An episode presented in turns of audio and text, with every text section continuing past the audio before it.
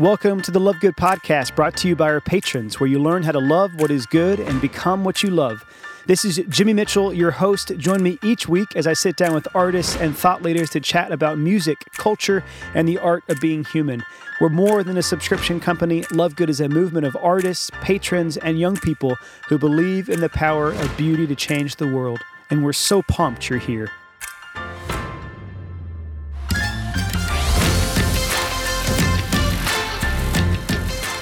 What's up, everybody? Hope you're having an amazing start to Valentine's Week, Singles Awareness Week, whatever it is that you call it.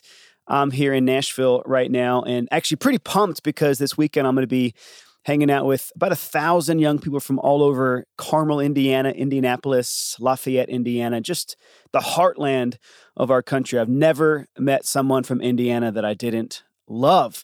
So if you're out there and you're listening, I look forward to seeing you this weekend at D J, big old conference there in Carmel. But you know what else? This is a pretty crazy week for new music, all right? One of the artists that we're going to feature next week, who has a new album coming out on Friday, Valentine's Day, is Tyson Motzenbacher. He was a, a featured guest on a bonus episode we did a couple of summers ago. But the artist that I have coming into the studio in just a few moments, who's also releasing a new album on Friday, his name is Jordy Searcy, and he is a brand new artist, at least in my world. But for some of you who have been fans of The Voice, he's no stranger. He was on The Voice only a couple of years ago, has released a couple of E Ps since then, and has a full-length album releasing on Friday called Love Songs. And one of the things that really struck me about Jordy is just how genuine and authentic he is. It was disarming from the moment he walked in the door.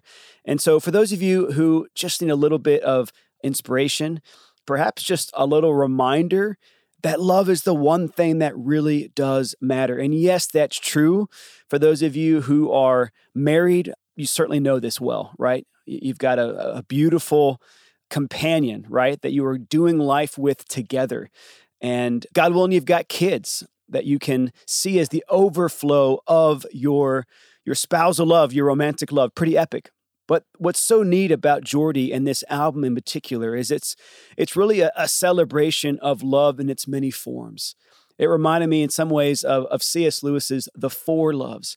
And for those of you who just need to be reminded of all the different ways that, that love speaks into our lives and allows life to have richness and, and meaning and purpose, this is going to be a great album for you. This is also going to be a great conversation for you. I can't wait for you to hear it. I'll be back in just a few moments with Jordy Searcy. This world makes me dizzy. How we get so busy.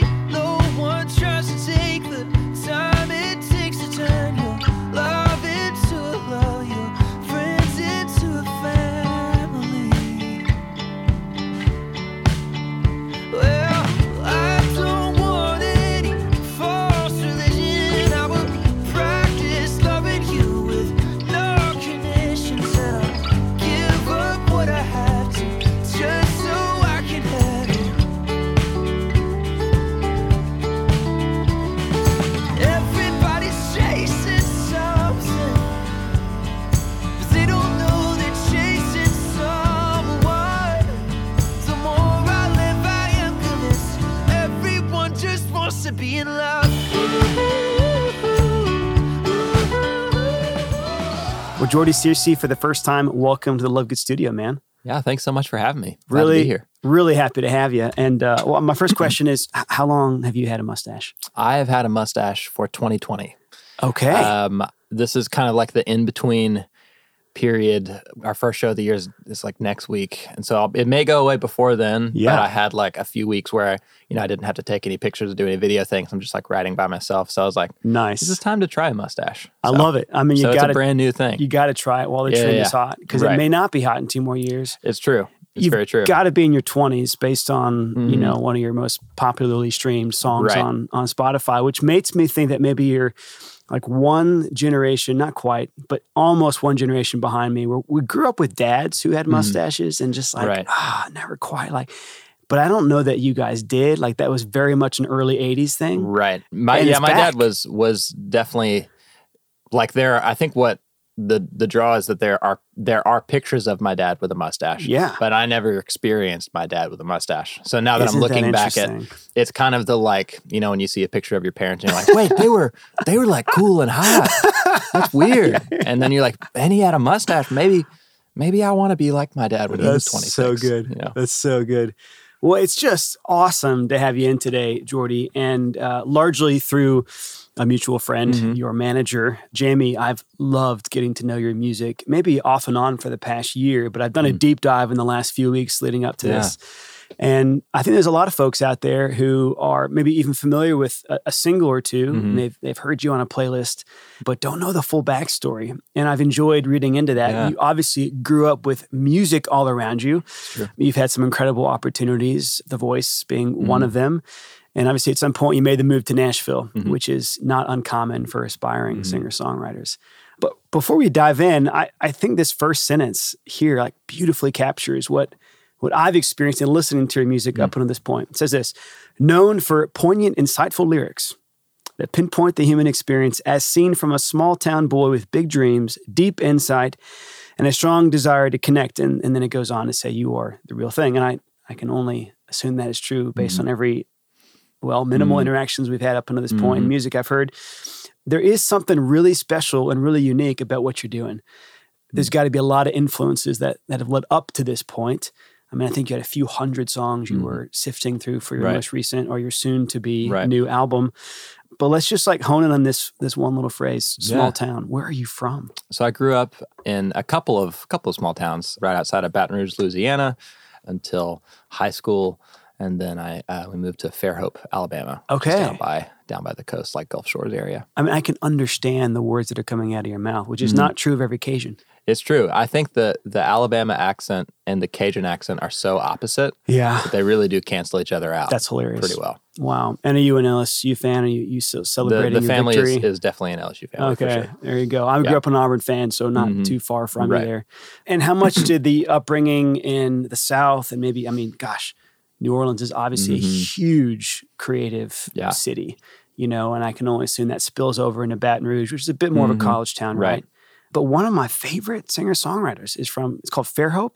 Mm-hmm. It's kind of South Alabama, yeah. almost in the Mobile kind That's of region. Right. And I'm just piecing together the fact that he has some Cajun roots too. Oh, so yeah. what's going on down there? Are there good things happening in South yeah, Alabama? Definitely. And I would say my musical influences growing up in Louisiana were pretty big. I, you know, I, all of my, you know, my dad and all of my dad's friends would play in churches all the time and also in like funk bands, you know, because nice. m- music and... and having a party and celebrating and food is such an important culture in Louisiana, almost like some, you know, European cultures where like dinner is is three hours and it, and it's the most important event of the day. Or if you, you know, you, if you have somebody over to your house, you're ex- expected to have lots of awesome food in Louisiana. And so similarly, if you're at a wedding, you've got, you know, you have a band, there's music happening. And so there's a really rich tradition of players. Yeah, and a lot of great musicians that came out of that area. So I grew up playing with my family mostly and, and a lot of good friends. And my mom and dad both graduated from Belmont. So nice. they were they both lived in Nashville for a while. My dad wrote for Integrity for a long time, and they both made records and released to my mom's been a voice teacher for a lot of years. That's and cool. So music is definitely the family trade. Can we geek out on behalf of your dad for a mm. second? Did he write any songs that I should know? Or that um, I would know? He, he wrote a lot of nineties late eighties, early nineties worship music. Nice. Um, so if you knew any of that, you'd definitely know some of his songs. That's cool, and man. So he's he's basically like Keith Green two point oh. Yeah, yeah. Is his bag. And Pre-Chris so Tomlin, post-Keith Green is what it's I'm true. hearing there. It's true. Nice, yeah. nice. Really good, man. And obviously music, if it's a part of your upbringing, it just is part of your, your D N A. But at what point did you say, I, I think I might actually want to do this full-time. I might want to chase after a career here. And, you know, and at what point did you look mm-hmm. up and realize, hey, this is... This is possible. I mean, just yesterday I was reading Michael Hyatt. He's a big mm. kind of business guru yeah. here in town. And he's got this, what he calls freedom compass. And I think there's a lot of people who aren't living in what he calls that like realm mm-hmm. of desire where your passion meets your proficiency. Mm-hmm. You love something and you're good at mm-hmm. it. A lot of us are kind of in the drudgery zone, as he mm-hmm. calls it.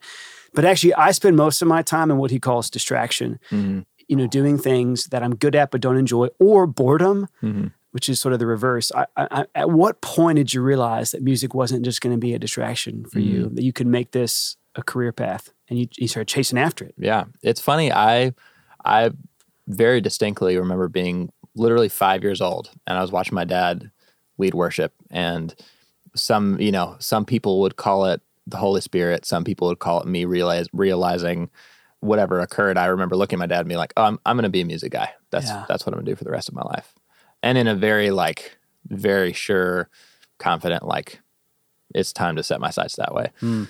And that's pretty much all I've done in different forms. For and until I was maybe twenty-one or so, I wanted to be a guitar player more than I wanted to be a singer-songwriter. Yeah. But then at that point, even though I was playing a lot of guitar, I, was, I had already, like, made three records by that point and had, you know, done a lot of my own touring and shows and things. And so I think it was around twenty-one when... It was when I moved to Nashville and I stopped introducing myself as a guitar player intentionally. Mm. And I was like, I'm I'm going to sing my own songs. And I, like, poured everything into that basket and have, have been doing so since. It's amazing. A really good friend of ours, Scott Mulvihill, mm-hmm. who's been a big part of yeah. Love Good since our early days. You know, there was a big shift for him going from, you know, mm-hmm. Ricky Skaggs, bass player, yeah. to suddenly being a singer-songwriter in his own right. And he right. said, you know, he played the, the Opry stage many a time, but there was mm-hmm. nothing like playing it as a right. solo artist the first time a few months right, ago, right, right. you know? So that's a huge shift. And I, I suppose there's a big difference between, you know, being a part of a band or being a a, a piece of a, of a, you know, musical sort of pie, and then mm-hmm. suddenly being the guy who's setting the culture and obviously writing the songs and suddenly the brand itself, mm-hmm. you know? Right. So it's a lot of transformation there. I'm curious, what was it like? I mean... Being on The Voice, preparing for The Voice, that whole process, did you find mm-hmm. that pretty formative and exciting? Mm. Oh, yeah, everybody's got a different perspective right. on this. Yeah, you know? I, uh, man, I really enjoyed it. So I'm, I'm twenty-six now, and I was on The Voice when I was twenty years old. And at that summer, a lot of my friends were doing a thing called Beach Project, which is like a summer-long like ministry internship thing yeah. that a lot of my college friends were doing at the time. And I, so I kind of look at it a lot like that. It mm. was... the best summer gig you could ever get. You know, there's there's nothing like the intense pressure of working for a month and a half on ninety seconds of a song that you have to get perfect to really make you focus in on details. And and even when I fit some sort of weird branding fluke that they needed on the show, but at that point I was not a good singer. I was mostly just a songwriter and guitar player. And so that was a really formative, like, oh man, I, I have to learn to sing right now. Mm. I literally am on The Voice. I I have to figure this out. And so it was great. So it forced me to. And I think that was, you know, I talk with a lot of friends about the gigs that you get hired between like the ages of twenty and twenty-four as a musician in this town and, and everywhere can be some of the most formative choices that you make. Mm. And, you know, I'm sure in other careers, but especially in music, like I know a friend that had always set out to be a producer. And he, he's like, I want to make records. I want to serve artists. And then he got hired at a key, as as a keys player. And now he's like playing amazing sessions all the time with huge artists and really doing wonderful things, but he hasn't produced a record in a long time. And I, I think he's found his groove in that. And he's making his, you know, his his own artist project as well. But so I, I think in some ways The Voice was that for me as well. I was a musician of all sorts during that time. Yeah. Wrote a lot of songs, played a lot of guitar, wanted to do a lot of different things. Could have probably gone a lot of different directions, but I was on The Voice. I was on this show where I was branded as an artist and doing in that kind of role and doing that kind of thing. And so whenever I got off the show, there was a lot of, you know, it's it's not really like a path ahead of me, but it was more like a, a path behind me now that was yeah. like, okay, I've I've done this a little bit. I think I want to continue. That's pretty cool. Yeah, there's nothing like speaking things into existence. Suddenly you were an artist at mm-hmm. that point. Uh, totally. And you obviously had a pretty incredible coach and mentor mm-hmm. through that process. Right. Most of us would probably have to spend, you know, five hundred dollars an hour mm-hmm. for that level of training. You kind of got it for free. It's true. I mean, yeah. That's sweet. There's no way that he would even take five hundred dollars an hour. Yeah, I was going to say, you could probably, his rate would probably between be between fifty and one hundred grand for like a oh, yeah. for like a five hour session. So for those who don't know, who who was your coach through that process? Um, Pharrell Williams. Yeah, yeah, yeah. Casual. Yeah. He's um really wonderful guy, legend of a producer. There's only a few people in the world that have, has done what he's done. Yeah. in music. And with the time that I spent with him, there's a lot of really great things that I picked up. I think when you're around people that are as highly effective as he is and also value people in, in a great way, then you just start to pick up on little habits and like yeah. even even from things of like treating everybody in the room really well and knowing the weight of his words, mm. knowing how saying, hey, how's your day to the camera guy is going to affect the camera guy is like, he he's just really aware of himself in a great way. Yeah. Um, but then also knowing what parts of the song are important and what parts of the song don't matter, mm. what to focus on. And this really comes across, certainly in, in reading your bio here, Jordy, but just hearing your music too, you have this desire to connect with people in a way that's really authentic, right? Mm-hmm. And, you know, to be a bridge between great artistry and fans that are excited to rally around an artist that perhaps their friends haven't heard of yet, you know, and to be a part of the the beginning of someone's career. I mean, I remember when I thought I was the only one listening to The Lumineers. Mm-hmm. And like, I don't really know if that was true or not, but at the time, I felt yeah. like I was introducing a lot of people to The totally. Lumineers. And then suddenly, you know, they were selling out the uh, amphitheater downtown. Right. So I, I could hardly get out outside of the, the general admission zone right. for, for that concert. You know, tickets sold so fast. Mm-hmm. What is that desire in you? Where does it come from? You know, to to be that bridge, you know, and, and to a sense be a, a real force for community and culture. Because, yeah, music can do that in a, a very broad way, but an mm-hmm. artist can do that in a very personal way. Mm-hmm. Yeah, I think one thing that I like to say to my friends and to myself is that it never gets any better than sharing a song with one person, like in your bedroom, mm-hmm. writing a song that you like and sharing it with with one other, you know, one other human. That feeling that you get from doing that is as good as any of this ever gets for anybody. And it gets bigger for sure, depending on, you know, career, all that, you know, your path, all those things, but it never gets any better. Right. And so I think focusing on that for me is really important, and realizing both in a really uplifting way and also in a contentment way is me making a song for one other person is the goal.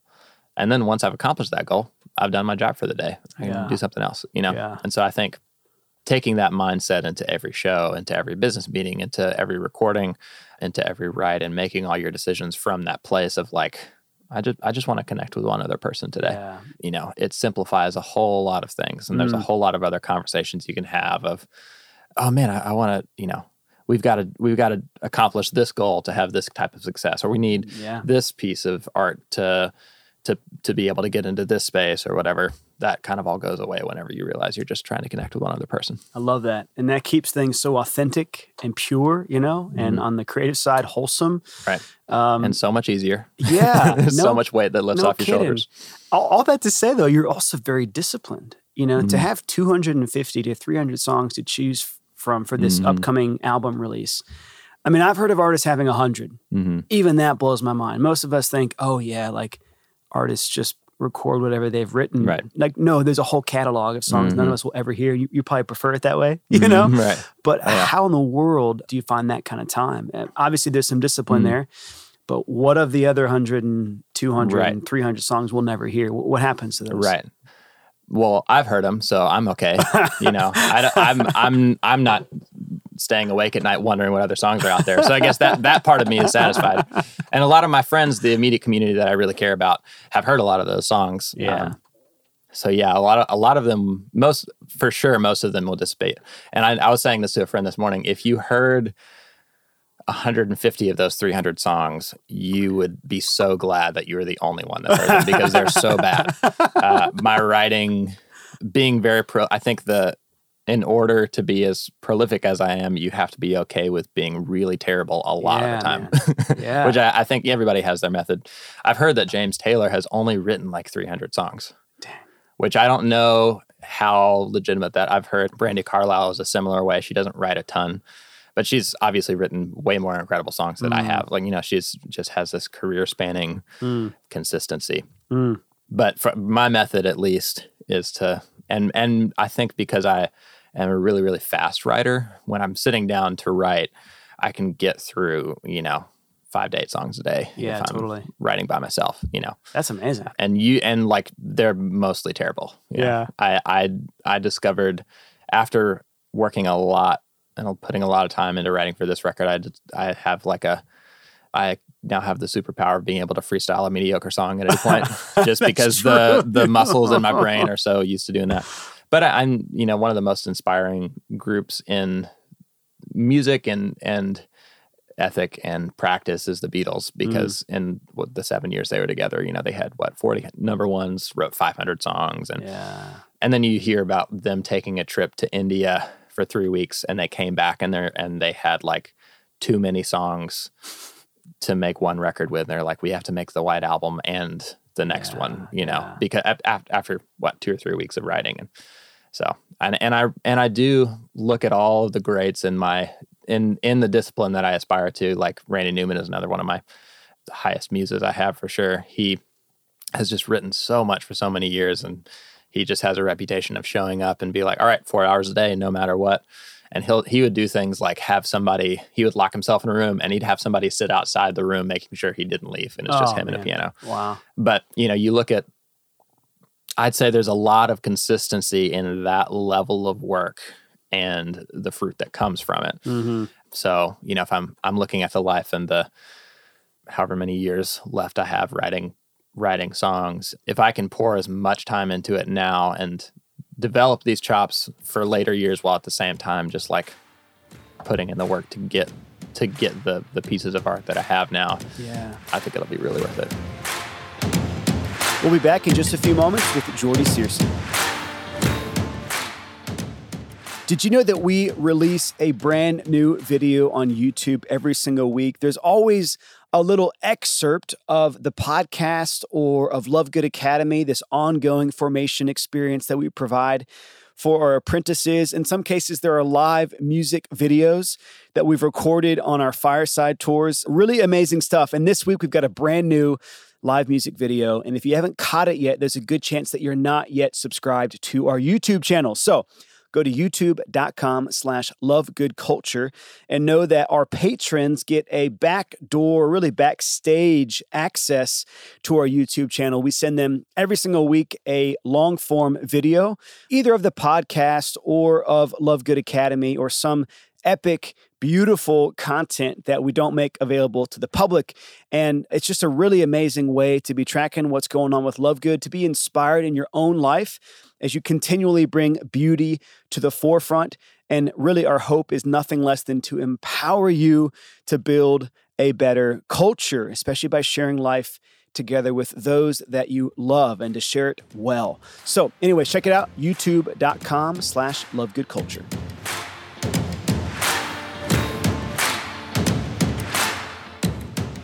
I was on the phone with a friend last week, and he was telling me about the the root of the word amusement. Mm-hmm. You know, like there's a big difference between your music that by the end of a song or at the end of even your twenty eighteen E P, there's a sense of, I, I feel more human here. Mm-hmm. You know, I'm, I'm wrestling with the mysteries of life with a mm-hmm. bit more courage than I was, or a bit more insight than I was mm-hmm. half an hour ago or five minutes yeah. ago. That's what we might call leisure, you know, where you're entering right. into reality. Mm-hmm. But most of what we have in the entertainment industry is not authentic leisure, but something more like mindless amusement, mm-hmm. which does tend to not be very inspired. So that, right. you know, that, that word a means sort of against mm-hmm. the muse. Well, you know, we both love the Lord, mm-hmm. right? So, so the muse is ultimately the, the inspirer uh, is always going to be God. It's always going to be the Holy Spirit, you know? Right. But it's not like, you know, you're working for the church or I'm working for the church. Mm-hmm. And, you know, we're in a space where people are always surprised by authenticity, by mm-hmm. depth, by personalism, you know? Mm-hmm. I'm wondering how, how do you, how do you keep it all pure in the midst of it? You mm-hmm. know, you've got a lot of exciting things happening. You, you've had a really fun sort of launching point to your career with The mm-hmm. Voice, and you've got a full-length album. Is full-length? It's eight songs. We'll call it full-length. Yeah, there's a lot of debate, but I think it's eight, a twenty twenty full-length album. There you go. You know. There you go, man. There's a lot to be excited about. How do you how do you make sure that, you know, the day that you're selling out the Ascend Amphitheater downtown, like the Lumineers suddenly were mm-hmm. five years ago, that you you keep it all intact, what mm-hmm. the whole thing was about from day one? And I think this is a question we all ask ourselves as we get older, and maybe as careers start to explode or opportunities present themselves, we, we don't want to lose our wholesomeness, our our purity, mm. the intention that we began with. Uh, yeah. How do you protect that yourself? Yeah. Well, I think one really important thing that I learned from Gullihorn, actually, is a the best songwriter in Nashville, if I had any. Is that Andy? Andy Gullihorn, oh, yeah. Wow. My goodness, he's amazing. We were talking about like sometimes I'd, I'd go to a show and feel really guilty and feel this pressure to be this insightful guy that, be the guy that wrote all the lyrics that all these people came to see one hundred percent of the time, right? And Andy was just telling me, it's like, well, you're you're not that guy. Sometimes you're a douchebag. Like, and like, you've got to bring that guy too. So in the the attempt of keeping it all pure and all wonderful, I haven't. I'm I'm yeah. a I'm a flawed dude. Sometimes I'm an insightful guy, and sometimes I'm really immature. Sometimes I make great decisions. Sometimes I make awful decisions. And the, I think the goal is just to bring all of that, bring all of that to the table, and show it all to everybody, and just keep doing that, and keep showing up, and not, not feel that, you know. So at some point, you know, if I ever am playing Ascend Amphitheater, which would blow my mind, I'll still be the same doofus that yeah. showed up and played a house concert at somebody's house, and I'll still probably have bring the same level of pride and insecurity and and foolishness, and maybe the same level of being used by a God that wants to bring that guy into these spaces and yeah. do wonderful things with him anyway. Yeah. You know? So it's pretty refreshing. You helped me fight my my tendency, uh, my inner tendency towards mm. perfectionism right there. Mm-hmm. You know, we just got to let things be. Totally. And it means letting ourselves be who we are as well. And mm-hmm. you mentioned the Beatles, which is yeah. great, because here you're, I don't know if this is you, I don't know if this is your producer, I think this is Lucas Morton, your mm-hmm. producer, talking about how you're trying to sound this record, some mix really between Julia Michaels and, and the Beatles themselves. Totally.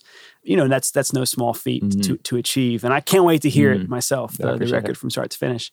But tell me a little bit more about that, that creative process, what it's like collaborating with a producer, mm-hmm. you know, how you, you, you honor these influences and these these sounds that you're trying to achieve, and yet doing something that's totally fresh and original at the same time. Mm, totally, yeah. I think every everybody is different. Everybody has a different process. You know, it's like a painter that uses watercolors and a sculptor. I feel like, you know, each musician has a different way of doing, of, of getting the result that they want. For me, I I, I find it's best to come in with a, a lot of direction and then work with somebody that gets inspired by that direction and can make it happen. And Lucas Morton is a guy that I hired for my first record after he played some shows with us. I think we were maybe the second project that he worked on, and he's really is a genius. He's wonderful at what he does. Mm. And if you listen to his other records, he's really great at doing that, because all of the records that he does with different artists sound incredibly different. So he'll he really tailors to the artist well. So what I did whenever I had this collection of songs, I kind of took the ethos from some of the songs and the goal of being able to create something that you listen to it and you feel like it could be replicated live, and that it should be, and that like you listen to it and you're like, man, I, I hear, I want to hear this guy play it with just a guitar, you know, mm. going for that kind of thing. And then basically I made a soundboard of like, I want this type of synth. I want these strings. I want these Ringo Starr drum sounds. I want yeah. this kind of bass, not this kind of bass. This is the acoustic tone that I want to go for. And then I came in with all of these options. And then I spent, for there's a lot of the songs that I demoed out a couple of times. Like I would make a demo myself, and then I would go with a fr- another friend producer and make another demo. So I came in with a lot of information basically, mm-hmm. which I think is some of the most helpful way for musicians with a lot of ideas to make music, is to set parameters. Sure. Because whatever, you know, if you set a parameter, you're creativity is going to fill in the gaps. And sometimes if you don't set a parameter, it'll just be this big blob of undefined yeah. whatever, you know, that it's hard for people to grasp. Mm. And so I tried to just pick the parameters that I liked the best, and then, you know, come in with like, okay, these are the type of sounds I wanted.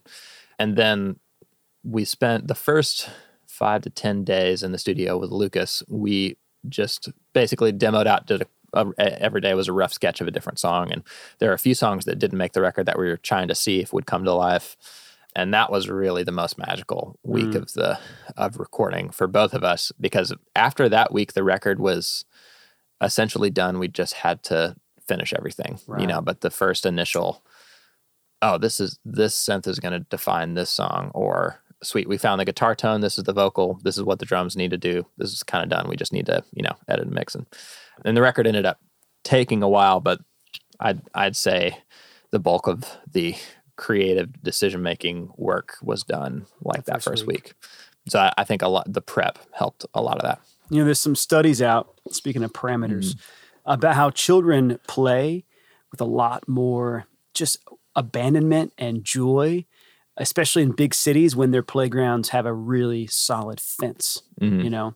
And I've always thought that to be like really pertinent to my own life. Like you just said, if you mm-hmm. don't accept the boundaries, right. if you were a painter and you didn't accept the boundaries of your canvas, well, mm-hmm. you never would create anything right. worth at least mm-hmm. enjoying right. and sharing with the world, you know? Mm-hmm. How do we live, right, this this freedom and this joy and this spontaneity that I think the rest of the world can look in at an artist and say, mm-hmm. hey, that that's how I want to live, you know? Mm-hmm. There there is a, a certain kind of wildness mm-hmm. to your lifestyle. And yet, we all know that it, it's got parameters. It's got it's mm-hmm. got boundaries. It, there's there's discipline. There's stability. This might be the last sort of like, mm. you know, philosophical yeah. question I'll ask you. And then let's just briefly yeah. chat about the album and your favorite song. Totally. But, you know, if, if you were to say, you know, Is, is that a tension that you're aware of and that you're living into, you know? Mm-hmm. And, you know, what are your words to the world that isn't creative, maybe, mm-hmm. but looks in at your lifestyle and says, that that looks pretty adventurous mm-hmm. and, and pretty awesome. But maybe it's easy to glorify, you mm-hmm. know, what they see, and they forget that, hey, you're you're probably getting out of bed at the same time most days. Mm-hmm. You know, you, right. you showed up, I think, a minute early right. for this podcast interview. You're not, you know, just living this crazy, constant spontaneity either. Right. How do you live that, and how would you how would you inspire others to live it themselves? Yeah, I'd I'd say I'm one of the more regimented, structured people of a lot of my friends. Huh. Morning routines are like the most helpful thing to me. Like, for example, I I went and saw, I saw a movie with some friends last night, and I got in late, and I wasn't able to like make my day planner for today, mm. and like I realized as I was driving here, I was like, oh, everything is out of whack. I forgot to do yeah. this, you know, and and most most days are planned out to the half hour for me. And I, th- I think living a life, which a lot of people do, where I travel a lot and I'm different in different cities a lot, it's really important for me to have that structure to be able to function. You know, mm. when, if I'm on the road for four days, I need to plan out the next three days that I'm going to be in town so I can see the people that like fill me up, so that I don't like Because, because the people that you're around define so much of who you are. And so if I'm gone for four days and it's just me and my drummer in a car for a while, and then I am in town the next day and, I, and I'm hanging out with people that I only see every two months or whatever, mm-hmm. I'm going to a big fun party where I don't have any connective conversation with people that really know me, then it'll be, I'll I'll become ungrounded really, really quickly. Yeah. So I I value structure a whole lot.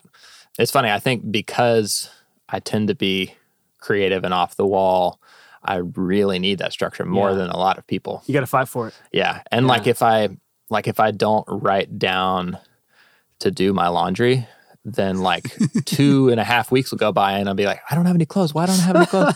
Because I don't have the brain capacity to, to yeah. write all day and yeah. also remember to do my laundry. So I have to be yeah. really regimented. Otherwise, my life like really falls apart. Yeah. So and, and, you know, I, well, I remember when I was maybe twenty-two or twenty-three, praying and asking God to make me really good at time management, because I knew that was the only way that I would be able to book a lot of house shows myself, and, you know, budget enough to pay for recording and, and mm-hmm. also, you know, be able to write write a lot of songs, and so and cover rent and right exactly yeah. and not die and still eat, which we're we're still alive and we're still eating. It's been great. But yeah, so I you know time management is is super important. There's a lot of people that have more stable jobs that they don't have to go out of town every once in a while. That's right. That sometimes I like, man, I, it would be great if I could have that. My mm. idea of a vacation is two weeks in Nashville where, yeah. I, don't, where I don't have to travel, yeah. and literally that's the vacation I would actually take. I'd be I like, love oh, it. Sweet, I'm gonna be like January, February, it's not really touring a lot. Is yeah. that for me? Yeah. So it's like, oh man, I get to like just be home. That's so good. And like it? Go get a beer with a friend. I know. Wow, that's insane. And Nashville has a lot to explore. So if you got mm-hmm. close friends here, it's a, right. it's a never-ending vacation. Right. Really, you it's know? True. It's amazing. Well, let's just briefly close out by talking about these eight songs. Mm-hmm. Is there? I know this is an impossible question, but you mm-hmm. got one that's a little bit more of a favorite at the moment, or mm-hmm. even one that's got a story worth telling. That'd be my first question. The second is, you know, what are you hoping, you know, as people listen to love songs mm-hmm. from start to finish? What what's the message that you that you're leaving with your listeners? Not that there has to be this this arc of a story, mm-hmm. but you know, I think that's a, a lost art, mm-hmm. you know, where albums are in fact a work of art from start yeah. to finish. You know, you've had quite a few singles. Mm-hmm. You've obviously had the E P. Sounds like you've also mm-hmm. worked on a lot of other things that maybe mm-hmm. aren't appearing on Spotify these right. days.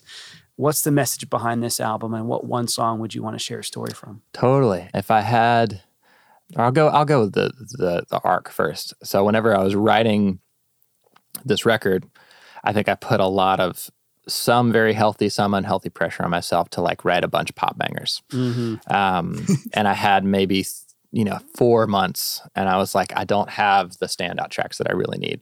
So I went. I was just like, okay, I'm just going to put my head down and write pop bangers, and that's what I'm going to do. And so that's that's what I worked hard on. And it's so funny. I think there's part of me that focused a little bit too much on that for this record. Mm.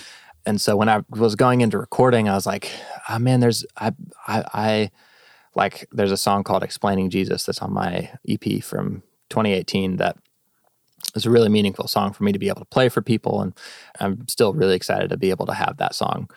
And I was really looking for a song on this next record that would kind of be like another one of those. And, mm. and instead, I think, a, There's a, a lot of like fun, catchy songs or what happened for this this time around. And so part of me was bummed about that. I was like kind of curious about what, what was going on there. But I, as now, really just in the last month and a half, two months after the record's completely done, way after the writing for the record, I realized that the arc of the record is actually, the record is about me finding contentment. And so the the the album's called Love Songs, but it's like love question mark songs. Yeah, nice. Um, and there's a there's a lot of like romantic dating Discord story songs in there. There's one song that I think was my favorite track called Better, which is just the characterization of, it's actually not a not from a real relationship, but it's the it's the storyline of a really, really dysfunctional relationship that's very one-sided. And at the end, me, the character in the song, is in this relationship because this character doesn't know his own value. And so I I put it in the context of a relationship, but that song is actually the way I relate to a lot of things in my life. I'll look to anything to fill me up because I don't realize that I already have enough. Yeah. And so there's basically, the whole record is me looking for love, and it's like, not there? Okay, well, whatever, is, is love over here? And then the last track, the last two tracks, rather, of the record, there's one called All Night that's basically like a, a love song to my friend group. It was inspired by like a surprise birthday party got that I got thrown last year. And I just realized I had a lot of good people about mm. around me. And and the song's just about how celebrating a good night with good friends is actually one of the one of the more healing and steadfast things that I've experienced. And just having good people to like be a normal person around is is yeah. really important and wonderful. And then the last song in the record is a song called Favorite Days that I wrote for my brother who I live with in Nashville and my drummer slash tour manager slash best friend, Scooter Spicer. And it was, that song is the next single that's coming out on the thirty-first, which will actually happen before this podcast is released. So never mind, it's out. So this song, Favorite Days, basically looking around at my life and saying, everything I have here is good enough. And I have so many wonderful friendships. I get to live with my brother. I get to play music on the road. I'm making enough to live. These are my favorite days. I'm not looking for anything. I'm, I'm, not, I'm not looking for anything but right now. Mm. And so the whole record is actually me, a journey of me looking for love in all sorts of different places. And at the end saying, I think I already have everything I need. Yeah. You know? Which is funny, I didn't intend that at all. If I had attend, if I had been able to foresee that, maybe I could have like done that story arc a little bit better. But I probably would have messed it up. So it's good that it, it yeah. came as a surprise. I love it, man. That really speaks to me because so often I'm thinking about what's next. You know, mm-hmm. can't wait to be married and mm-hmm. to be having kids. Can't wait for, you know, fill in the blank, some professional mm-hmm. opportunity, some right. growth in in friendship that you know you really mm-hmm. long for. Maybe even with a family member. You know, right. and. Yet it, it does hit me like pretty hardcore every six mm. months, every eight months. I'll have a moment like that where I just realize actually there's so much mm. joy and so much blessing right around me. So easy to not be content though. Mm. So man, this is super exciting. I cannot wait to hear the album from start to finish. Love Songs. For those mm. who are hearing this podcast today on Tuesday or Wednesday or Thursday, go pre-save it on Spotify. Mm. It comes out on Friday the fourteenth, mm. very apropos Valentine's mm. Day. Yes, sometimes known as Singles Awareness Day. What a great album to be carrying us through mm. the month of Feb- February into the spring as well. And you're on the road maybe beginning in March or April again, yeah, is that right? Yeah, kind of started into February, beginning in March through Perfect. April. we'll uh, be hitting a lot of our main markets in the States, and we'd love to see you there. I think you just added a show in Auburn, Alabama. We did, yes. We got a lot That's of true. fans and patrons down there That's in true. Auburn and elsewhere. So go to jordy music dot com. Uh, Jordy Searcy music dot com. Jordy Searcy, I knew that. Or music. you can, or the tickets are also on linked on Spotify or Instagram, all that. Amazing, man. Well, thank you so much for coming in. We're so pumped about all the good things that are happening, mm-hmm. especially this new album. And just know that you're Your talent combined with your humility, combined with the mustache and that jacket. It's all been very disarming for me this mm. morning. And I'm really grateful for that and for, uh, yeah, just the good things that are happening in you and through you. So until our next. Yeah, appreciate it. Thank you very much. Every time I hear that song, I see your hand without the window. And I rewind it in my mind. The memories, they play in slow-mo. So close, but a million miles from me. Tell me if we're just friends. How come it never feels like it? Acting like it don't make sense, 'cause we're scared to lose the friendship.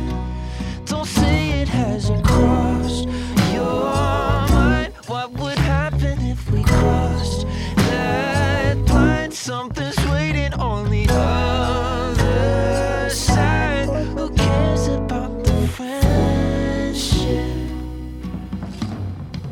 Yeah, I still can't think of a better way to sum up that conversation than with a very simple truth, that authenticity is disarming. I don't know what that looks like in your life. I know what it looks like in mine, that there, there's something to say about that radical integrity, right? Where how I live is how I talk, is how I think, is how I feel. I know that most of us have plenty of contradictions. I, I certainly do. And plenty of, of falsehood that I'm trying to constantly root out, right? But what an amazing gift to, to encounter people like Jordy, who you know are striving for that authenticity, for living with that integrity, and that comes across not just in his music, but certainly comes out in the way that he interacts with others as well. So hope that's been a huge inspiration and a huge challenge for you, like it's been for me this week. Know that next week we've got yet another artist coming on. So we, we had Zach last week. We've got Jordy this week. We've got Tyson Motzenbacher next week.